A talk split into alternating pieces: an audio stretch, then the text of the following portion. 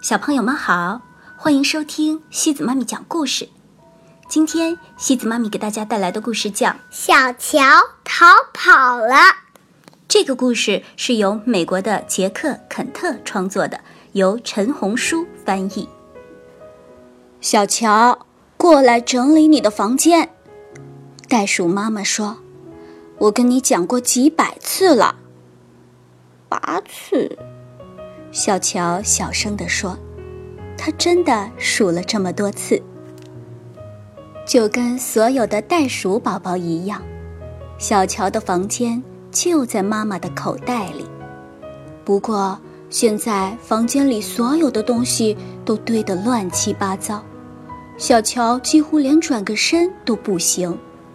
唉，小乔叹了一口气，进去整理房间。”但是，一看到这些乱七八糟的东西，他觉得还是逃跑比较简单。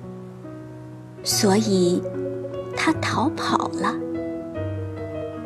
小乔，你可真是安静啊！过了一会儿，妈妈这么说：“你房间整理好了没有啊？”妈妈听不到任何回答。小乔。妈妈叫着，她往口袋里看，想看看小乔在做什么。可是，怎么都看不到小乔。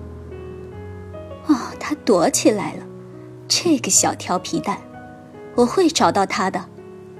妈妈说。可是，小乔不在床底下，也不在柜子后面，到处都找不到小乔。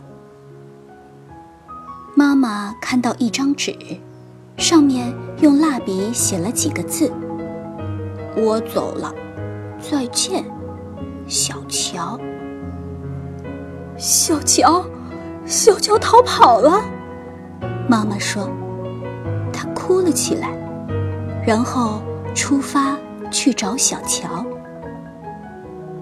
消息传得很快，大家都听说。小乔的妈妈有个空房间，好几个家伙都来打听。这个房间不出租，妈妈说。可是他们还是看来看去，试来试去。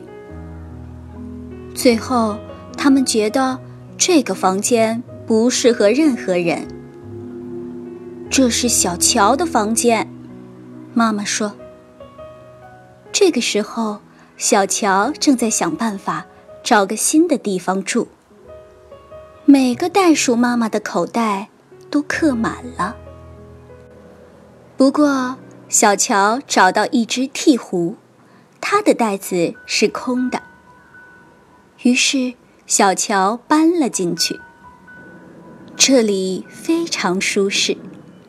不过，有时候，鹈鹕在空中飞。也是蛮吓人的。小乔决定再去找找。第二天，邮差先生出发去送信的时候，觉得他的邮包好像比平时重了点儿。